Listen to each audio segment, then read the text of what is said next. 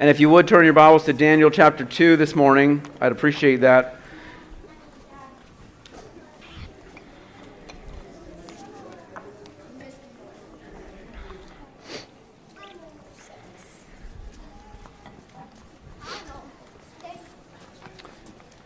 Daniel chapter 2, for those of us that are still here. It's quite the passage. So I've entitled our sermon, our, our text this morning, Peace. Um, and there's two things that we're going to look at, as you see in your outline worldly peace and godly peace. Peace is something that everybody wants, but few people actually find it. And I think this is true even of us as Christians sometimes, and we're going to look at that a little later. But, later. but peace is freedom from disturbance or its tranquility. That's what peace is as defined. The Bible says peace is a gift from God. In John 14, Jesus says, My peace I give to you. And in Romans 14, we're challenged by Paul to pursue things that lead to peace. So we know as Christians that peace is supposed to be a part of our lives. We know that it is a fruit of the Holy Spirit according to Galatians. There's a quote that's attributed to Ronald Reagan, and he says this Peace is not absence of conflict, it is the ability to handle conflict by peaceful means. And that really is what we're going to see in Daniel's life as we read about it this morning with King Nebuchadnezzar. Peace is not the absence of conflict, it's the ability to handle conflict by peaceful means. And so, in our passage of Daniel this morning, we have two contrasting men. We have King Nebuchadnezzar, and we have Daniel. One of them is full of peace, and the other one um, is can't find it for anything. And there's a reason why as we're going to read through the passage. One man has surrendered his life to God, Daniel, and the other man has not. One understands God's sovereignty, and the other does not. And you're going to see in King Nebuchadnezzar's response to the things that are going on around him that this is very much true. And so you have two very opposite people in our story this morning in just the first part of Daniel chapter 2. Daniel, the whole of Daniel chapter 2 is the dream, the interpretation of it, and the revelation of what it means. Uh, we're just, for the sake this morning, going to look at just what Nebuchadnezzar does after he sees this dream. But the reality is, for both of our characters in our story this morning, both of them go through storms and you're going to see that. Both of them have trials in their lives.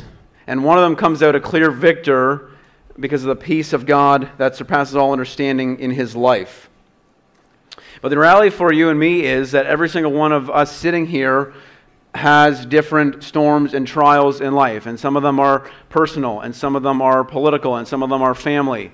And there's so many different storms that you go through, and that you and I both go through. And Daniel's going to offer us something to walk us through those. And as we've sung about them this morning, I hope that you can take something from being here this morning that will help you when those things come and when those things around you do not look as stable as you hope they would. Because those storms can't be avoided. And God uses those storms to refine us and to refine our faith. So you can have peace through the storms. That's the promise this morning. That's the encouragement for us this morning. Peace that endures the struggles of life and the storms of life because it's rooted in God, as we've talked about in Daniel chapter 1. And so Daniel's an example of how kingdoms rise and they fall, and yet God, through all of it, preserves his own people, his own children. So peace is not absence from conflict, it's the ability to handle conflict by peaceful means. Let me read for you Daniel chapter 2, verse 1 through 16. You can follow along in your Bibles this morning if you would. In the second year of the reign of Nebuchadnezzar, Nebuchadnezzar had dreams. His spirit was troubled and his sleep left him. Then the king commanded that the magicians, the enchanters, the sorcerers, and the Chaldeans be summoned to tell the king his dreams. So they came in and stood before the king, and the king said to them, I had a dream, and my spirit is troubled to know the dream. Verse 4 Then the Chaldeans said to the king in Aramaic, O king, live forever. Tell your servants the dream, and we will show you the interpretation. The king answered and said to the Chaldeans, The word from me is firm. If you do not make known to me the dream and its interpretation, you shall be torn from limb to limb, and your houses shall be laid in ruins. But if you show the dream and its interpretation, you shall receive from me gifts and rewards and great honor. Therefore, show me the dream and its interpretation. And they answered a second time, and they said, Let the king tell his servants the dream, and we will show its interpretation. And the king answered and said, I know with certainty that you are trying to gain time, because you see that the, world, the word for me is firm. If you do not make the dream known to me, there is but one sentence for you. You have agreed to speak lying and corrupt words before me till the times change, till I forget. Therefore, tell me the dream, and I shall know that you, that you can show me its interpretation. And the Chaldeans answered the king, and they said, There's not a man on earth who can meet the king's demands. For no great and powerful king has asked such a thing of any magician or enchanter or Chaldean.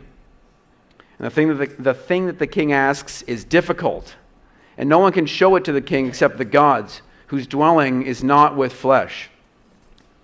Because of this, the king was angry and furious, and he commanded that all the wise men of Babylon be destroyed. So the, the decree went out, and the wise men were about to be killed, and they sought Daniel and his companions to kill them. Then Daniel replied with prudence and discretion to Arioch, the captain of the king's guard, who had gone out to kill the wise men of Babylon. And he declared to Arioch, the king's captain, Why is the decree of the king so urgent? And then Arioch made the matter known to Daniel. And Daniel went in and requested to the king to appoint him a time that he might show the interpretation to the king. This is the word of the Lord. An incredible passage this morning as we look to it. And as I alluded to earlier, we're going to look at two different things. The first thing being worldly peace, which is Nebuchadnezzar in the first 11 verses. The second part being godly peace, which is Daniel's response. Both of them are going through trials. Daniel's life is on the line, and for King Nebuchadnezzar, he's had a dream.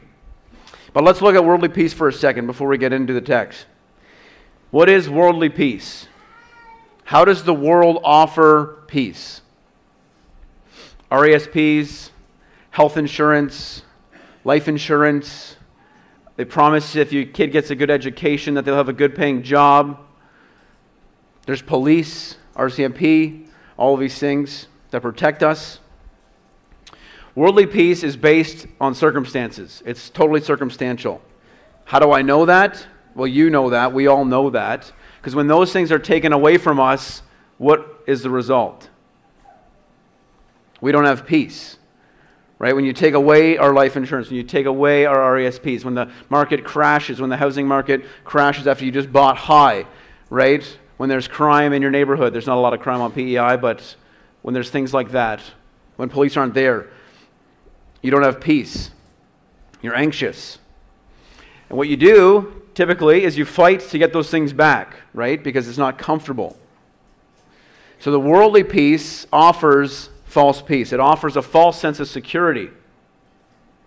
And we see that in Nebuchadnezzar's case, certainly, because Nebuchadnezzar had everything that he needed. He had power and fame. He just went into Israel and led them out of captivity, and he was uh, king, king of a great nation. And the first thing we see about worldly peace then in verse 1 and verse 12 is that it is anxiety inducing. Right, the king is in a frenzy as you read through this passage. It almost seems irrational, right? That's the word I would use to describe what the king is. And certainly when you get to verse uh, 10 through 11, that's what the magicians all think, right? There's nobody on earth who's ever asked us to do this. Right? The anxiety of the king Nebuchadnezzar, angry in verse 12, troubled in verse 2. Right? His soul was troubled. Why was he so anxious? Well, you would be too if you dreamed the dream that he dreamed. Have you ever had a bad dream before? Ever had a recurring bad dream before?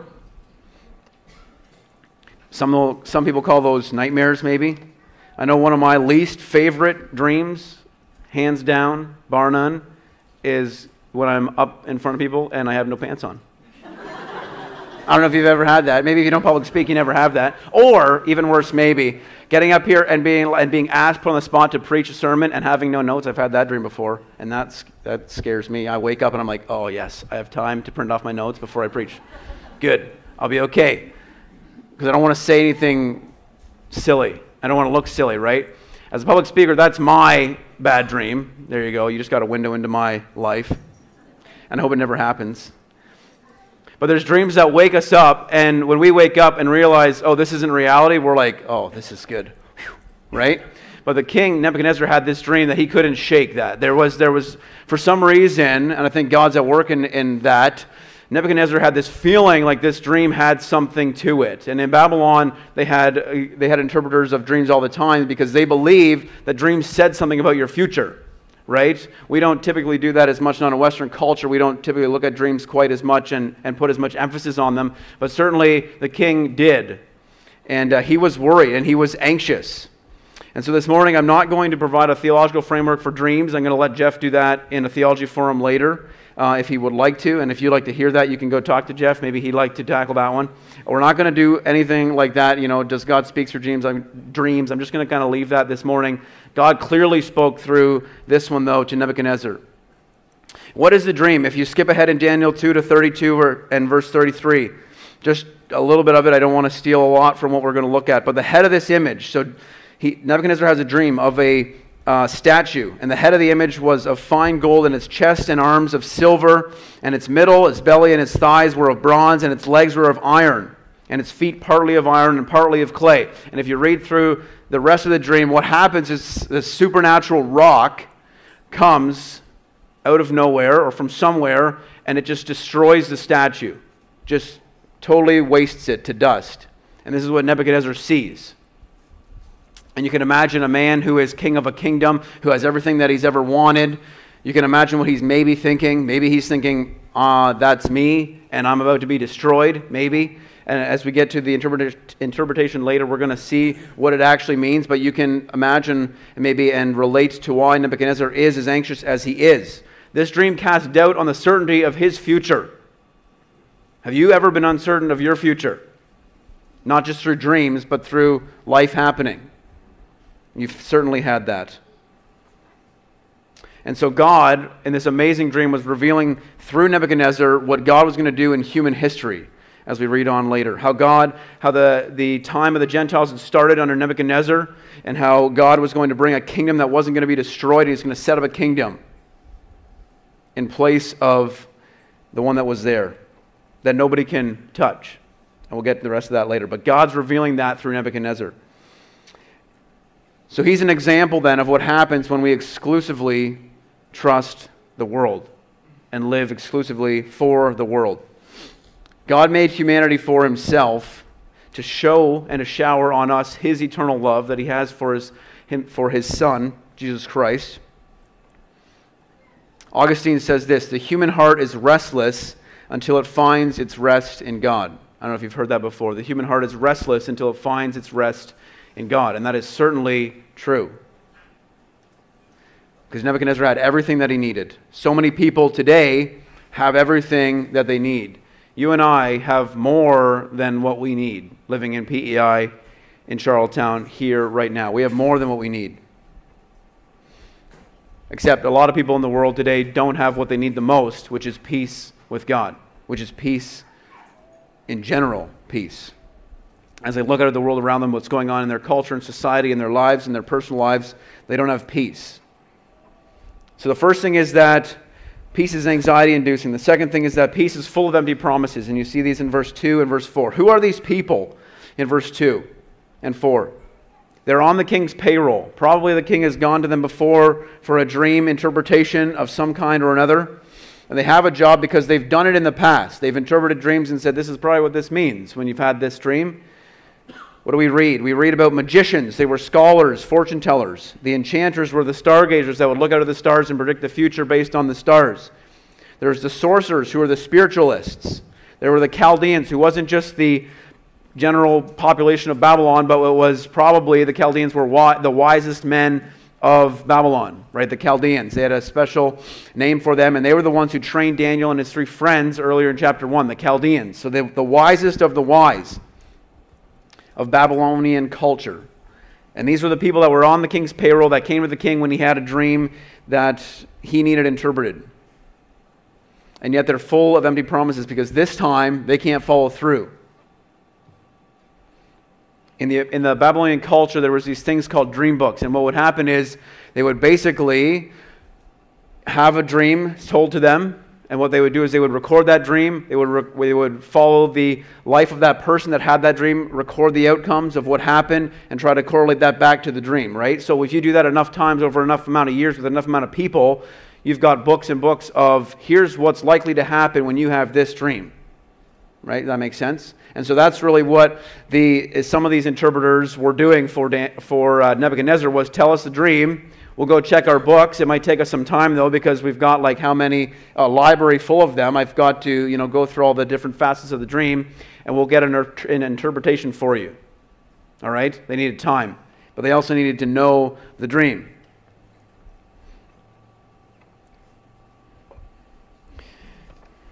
The king had everyone at his disposal. And what do they say to him? Tell us the dream, and we'll tell you the interpretation. The people that were supposed to know everything, the people that were supposed to have all the answers to life's hard questions, like why am I here? That's a tough question.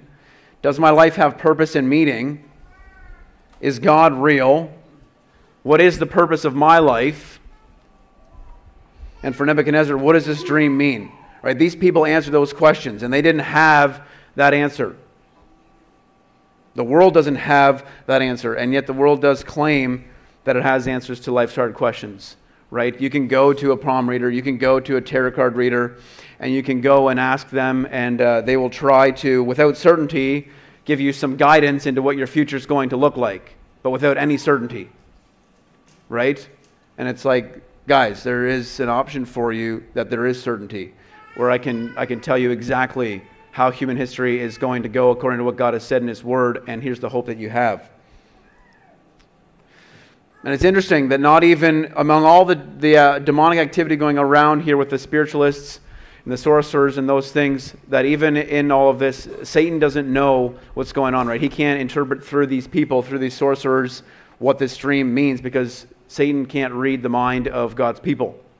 Only God has that knowledge. Only God has heavenly knowledge to know what the mind of King Nebuchadnezzar dreamed during that dream. And so there's so many people in the world looking for answers, right? They are looking for peace and they are looking for hope. And they can't find it apart from God without any certainty. Sorry, they can't find any certainty in those things that they look for without God.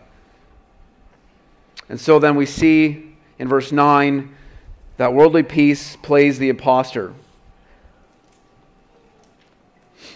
Verse 9, he says, Nebuchadnezzar says, they've been going back and forth, right? He says, Reveal the dream to me and its interpretation. They say, We can't do that. Just tell us the dream first. And in verse 9, if you do not make the dream known to me, there is but one sentence for you.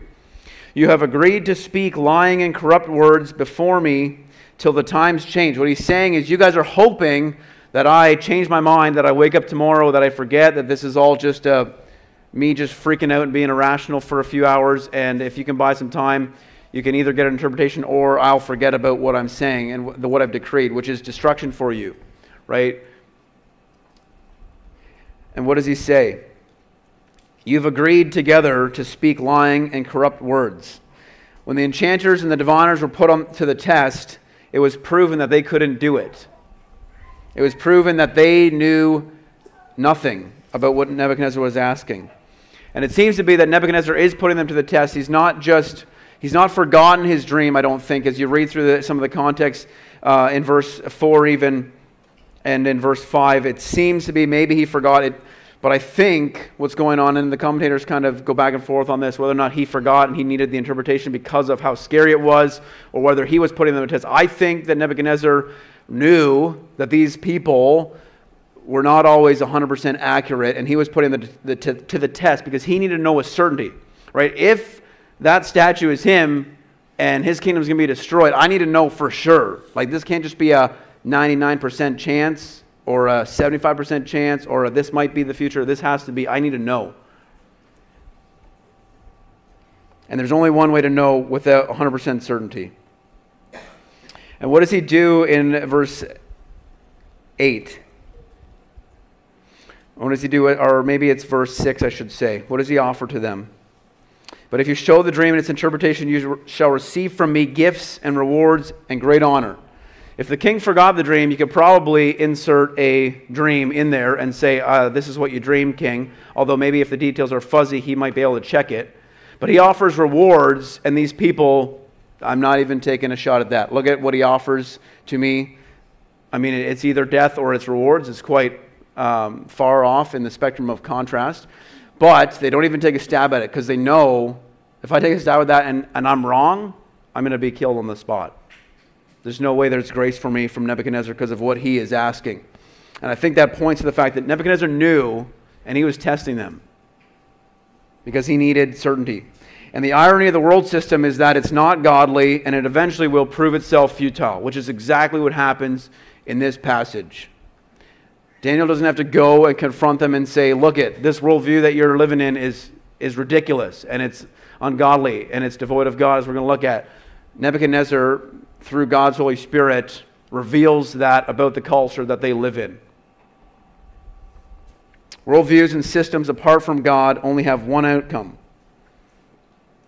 And you can fight, but one way or another, they're not going to last. Kingdoms rise and kingdoms fall.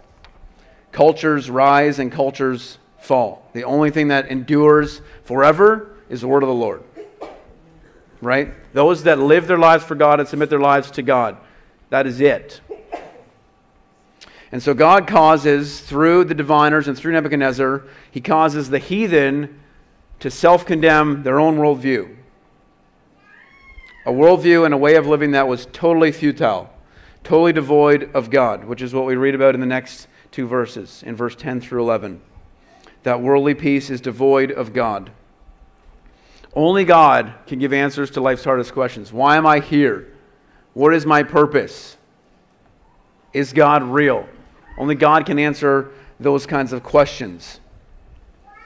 And the wise men, they knew it, and the wise men admitted it in verse 10 and 11. The Chaldeans answered the king, and they said, There's not a man on earth who can meet the king's demand, and no great and powerful king has ever asked such thing of a, music, a magician, an enchanter, or a Chaldean. The thing that the king asks is difficult. Can you imagine saying that to the king that just threatened your life? Right? What you just asked me to do is very difficult, king, and you know you're about to kill me, but like you're being unreasonable, right? Kind of not something you'd want to say. And what do they say? No one can show it to the king except the gods, whose dwelling place is not with flesh, with human flesh. The only person with access to heavenly knowledge is God. Who knows more than God? Who's more credible for us than a risen Savior, Jesus Christ? right? Resurrection should be that trump card that Jesus Christ resurrected from the dead by the power of God in him. That should be the trump card for us to be able to trust in him. Nobody else has done that and came and did what Jesus did and resurrected and is now living. Any answers to life, then, apart from God, are, and His Word rather, are no good. Any advice for your future, apart from God and what from God's Word says, is not good. It will not suffice. It is not eternal. You will not find peace if where you go for answers is not to God and to His Word. And that was certainly the case for King Nebuchadnezzar. So, worldly peace is all of the above things, but Jesus has something so much different for us, for those who have submitted their lives to God, and that is godly peace in verse 12 through 16, as Daniel displays it for us. Let me read for you John 14, verse 27, what Jesus says Peace I leave with you, my peace I give to you. Not as the world gives, do I give to you. Let not your hearts be troubled, neither let them be afraid. Jesus leaves us with peace that is not worldly. Jesus gives us peace that is not based on circumstances, that you can have regardless of what is going on in your life. It's a peace that when everything is taken away from you, when the police are gone, when governments are corrupt, when the securities of the world, the market, everything has failed you, peace is still there. And that's what Jesus offers. And that's what we have as a gift from God if we've submitted our lives to Him and placed our faith in Him. And this is what Jesus has in mind in John 16 when he says later, two verses later, I have or chapters, I have said these things to you that in me you may have peace. In the world you will have tribulation, but take heart, I have overcome the world. These were not just verses for his disciples who were about to be scattered and persecuted. These words are for us as believers today. In the world, You're going to have trouble. That's a promise. But take heart. I've overcome the world. I've offered you, and there's peace for you that is not based on circumstances. It is peace in bad circumstances, it is peace in tribulation. And this is the peace that Daniel experienced and to which we're going to turn and look to for some characteristics. First thing we see is that godly peace is rooted in the certainty of God. If you just scroll back with your eyes to Daniel chapter 1, verse 17, I'll read it for you. It says this As for these four youths, God gave them learning and skill in all literature and wisdom. And Daniel had understanding in all visions and dreams. And I think Daniel understood that he had that understanding, right? This wasn't just something that God had said that is true about him and he's late, waiting to, to know and, and know if that's true or not. How do you have composure and peace right now, Daniel? Your life is on the line because God said a chapter before that I've given you this. I've given you the ability to interpret dreams. And he understands what's kind of going on with Nebuchadnezzar as he's asked Arioch, the captain of the guard. This is how you have godly peace in the midst of trials the certainty of what God has said, the promises that God has said. We read just three of them with the illustration this morning. There are so many more. And so you go and read those promises. What has God said? That's why it's important for us to remind ourselves of the things that God has said He will do. That's why it's important to read your Bible and to understand what God is promising when He speaks to you through it because it's going to help you when tribulations come and when trials come. Because when God says something, He will do it. How can you respond to personal trials and other persecutions like Daniel? By knowing and trusting God and what He's done and what He said. And He said a lot. So godly peace is rooted, rooted in the certainty of God. Second, it's rooted, or it's sorry, it's calm under pressure in verse 14 through 15 as we see how Daniel responded. How did Daniel respond to the idea that he was to be killed with all of his friends because the king had a dream and what seemed to be on a power trip? Right? All of a sudden, there's no rules, right? You don't have a chance at this. I'm just going to kill you if you don't tell me what the dream is. I don't need to give you the dream. Just tell me. Can you imagine? Government just says, I'm just in charge now. We can just do what we want. Right? And Daniel responds the way he does. Then Daniel replied with, replied with prudence and discretion to Arioch, the captain of the king's guard, who had gone out to kill the wise men of Babylon. He declared to Arioch, the king's captain, Why is the decree of the king so urgent? Daniel's life's on the line, and he doesn't panic.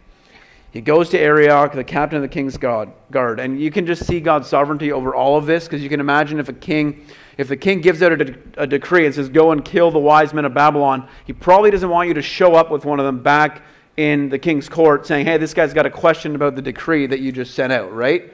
Probably not.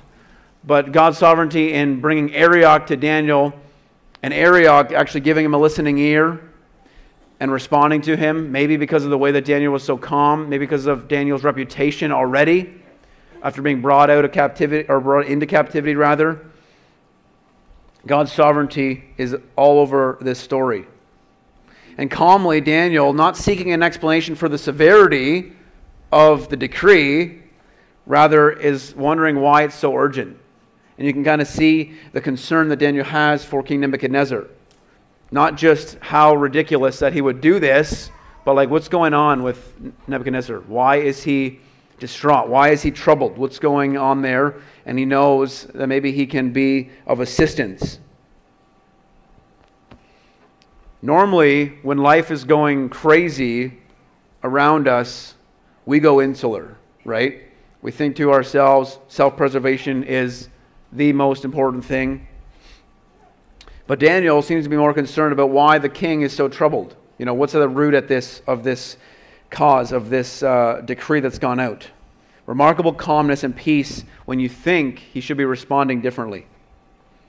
And the question for us as we read this is what is my response to the things of life? The things that are anxiety inducing right now in my life. Whether that is family, whether that is personal things that you're walking through, whether that is uh, government and politicians and all of those things. What is your response to the things that are going on around you that cause anxiety? Are you more concerned about yourself and making sure that you get your rights and you get what you deserve or justice, or do you have the heart of Christ in all things? Daniel was going to be okay because his hand, his life rather, was in the hands of a sovereign God, a holy, loving God. But Nebuchadnezzar, on the other hand, he wasn't. The same could not be said of him. So Daniel's calm under pressure because of the peace that he has, because of the godly peace. The second thing, or the third thing rather, is that godly peace gives wisdom in verse 14. Where does this peace come from? As we read the New Testament, it's the Holy Spirit. When we have peace, we also have the wisdom of the Holy Spirit. God very clearly, supernaturally gifted Daniel for this particular time to have the wisdom and the peace that he had to be able to respond to the situation accordingly. And so, after asking Arioch why the decree was so urgent, look at Arioch's response. This could have gone a totally different way if Daniel fought tooth and nail over the validity of this, the fairness of what the king was doing. He probably wouldn't have been given an answer. And yet, the, king, the Arioch takes the time to explain to Daniel what's going on and what happened. Even though the decision was already made and Daniel was supposed to be killed, you see wisdom. And then you see courage in verse 16. Courageously, Daniel requested access to the king to make a request. And what was the one thing that Daniel asked in verse 16 of the king? Let's read verse 16 together. And Daniel went in, and he requested of the king to appoint him a time that he might show the interpretation to the king. Daniel asked for time. All the wise men of Babylon asked for time and the king granted Daniel time. Why? We're not exactly told why. Probably because of his response, probably because of his reputation, probably be, be because the peace that he had from God through all of this situation. But also probably because that was God's plans all along in God's sovereignty was to bring Daniel into the king and to interpret the, the, the king's dream through Daniel. But he also didn't call the king unreasonable, right? He didn't ask for the king to tell him the dream so he could interpret it. He said, I can do that for you. I don't need you to tell me the dream, and uh, give me some time, and I will come back to you. And we're going to read next week about what Daniel does in order to get that interpretation and come back to the king. Godly peace gives us courage because we know that ultimately and finally our lives are not our own. They're in the hands of a sovereign God, whose wisdom is far greater than our wisdom. And so it gives us courage, right? Because God is in control, not me. And then finally, what we see about godly peace is that it magnifies God. When we have the peace of God, it makes a difference. Philippians 4, verse 6 and 7, it's in your reflection questions for later this week for you to take some time to look at. But I want to read it for you this morning. Do not be anxious, Paul says, about anything, but in everything, by prayer and supplication with thanksgiving, let your requests be made known to God.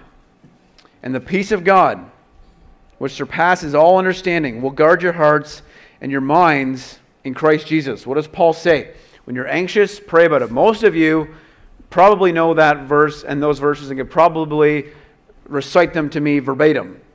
And the question is how many times when you have anxiety are you actually going to the Lord about those things and actually praying? And asking for the peace that God promises in those verses, a peace that surpasses all understanding. You say, Well, I have prayed and I'm still anxious. And I would encourage you to pray some more and to look at the promises of God some more and to remind yourself of the promises that God has made some more. Recount God's promises and fight to believe them. Because God promises to give a peace that the world is going to look at and say, How is that so? That's what Philippians 4 says. That's what Paul says. A peace that surpasses all understanding. So that Christians and so that you, as a Christ follower, might stand out like Daniel did. Do your neighbors say that about you right now? How is it so? Does your family say that about you right now with everything that's going on in the world today? How do you have this remarkable unfathomable peace right now. How is that so? With all that's going on in the world. Is that what people think about Christians right now? Is that what people have thought about Christians in the past? The peace of God that surpasses all understanding. Do they have a peace that surpasses all understanding for the current temperature of the culture around us that is totally against God? Godly peace glorifies and magnifies the one who gives it through his Holy Spirit. And so, as we come to our conclusion, then, I'm not asking you this morning to try and be a Daniel. That's not what I'm asking you to do. God obviously gave Daniel supernatural abilities and gifts as far as peace and interpretation are concerned. But the reality is that you and I, as believers, we can experience the same kind of peace that Daniel experienced, okay? This isn't a story that we read and go, yeah, that's great, that's Daniel, but like, what about me? This is peace that you can experience, according to Philippians and according to Daniel. You don't have to throw your arms up and say, well, that's not me. The first thing, though, is that we need to submit to God, our lives to God. Nebuchadnezzar did not do that, right? His hope was in the kingdom that he had, the fame, the power that he had. He was living for his kingdom, for the world, not for God. And when all of that was threatened, his life was full of anxiety. So we need to be at peace with God. And we start by having a right relationship then with our Savior, Jesus Christ. And some of us in this room are not right with God. Maybe we think we are because we go to church every once in a while, or we've uh, prayed a prayer uh, a long time ago as a kid, or we know Christians, but never have actually made a decision to daily follow after Jesus Christ and submit our lives to God. There's no evidence, maybe, in our lives of actual submission to Him and to seeking His kingdom above our own desires. And a right relationship is the first place to start for peace that surpasses all understanding. A, re- a right relationship with God starts by recognizing that God is perfect and holy and creator, my creator. Recognizing that you are a sinner, that you understand that, that you've broken God's law, and that what you deserve for that sin is death and eternal judgment in hell. But Christ came and lived and bled and died for you so that you would not have to, right? He was perfect for you, He was crucified for you. What are you going to do with that information? Are you going to accept that? Submit your life to that? Or are you going to continue running your own life? And that submission is a daily thing. Every Christian in here knows submission to God's will and God's kingdom is a daily thing, not just a one time right now.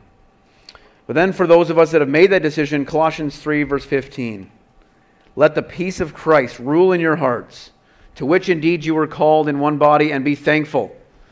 You have the choice, Christian, every day to trust God's promises and let his peace rule in your heart, according to Colossians 3, or to rely on yourself and to trust in the, what's going on around you, in the world, that the, the peace that the world offers. And this may get easier, but it does not become automatic. Every day is different. Every day is full of new trials, new temptations, new struggles. Struggles and storms come, and they're different at all times for all people. But they require one thing of us, and that is to trust God and to trust the different promises that He has promised to us. So you have a choice every day to trust God's promises, not to rely on yourself. Peace is a fruit of the Spirit love, joy, peace, patience, kindness. And as you allow the peace of God to rule in your heart, you will see more of the fruit of that peace in your life. Do you have it? Do you have peace with God? Do you have the peace of God that surpasses all understanding? And notice it's God's peace. Jesus can only offer this because of what he's done for us on the cross. Don't let your heart be troubled. Don't panic. Don't be afraid. Trust him. Let's pray. Father God, we thank you for our time here this morning to be encouraged by the life of Daniel, by the example set for us in Daniel's life. And God, we thank you for the supernatural work that you did in Daniel's life, God, that is so obviously evidenced. God, we thank you for your sovereignty in all those things. We thank you for the reality, according to Philippians 4, God, that this peace that Daniel displays for us is a peace that we can experience, God. And we want to ask that you would help us to uh, experience that peace by trusting in you, by remembering your promises, by relying on you. And God, we've seen through Nebuchadnezzar the opposite of what can happen when we trust in the world, when we trust in our own power and the fame and the things that we have, God. We've seen what happens, and we know what happens. And God, we turn to that often still, and God, we ask for your help in that. But God, we also have this, uh, this great gift of peace that you've given us that we can offer to the world. And that may be the greatest thing about it, God, is not just that it's a gift that you give to us that we get to hold on to. It's a gift that we get to show to the world, and we pray, God, that you would burden our hearts to do that. To be at peace in times of trouble, and to be able to show the world that they can have that too. That there are people that are going around us every day in our jobs and our families that do not have that peace and that desperately, desperately want it. God, and we can show it to them. We can show them what it's like because you've gifted it to us, and we can offer it to them. And God, I pray that you'd help us to do that as we go this week, to be reminded of your promises, to trust in you. And we know that you've promised that when we come to you and pray in our anxieties, that you will give us the peace of God that surpasses all understanding. So we trust you to do what you've said you will do as we leave here today, and we pray these things in your holy name. Amen.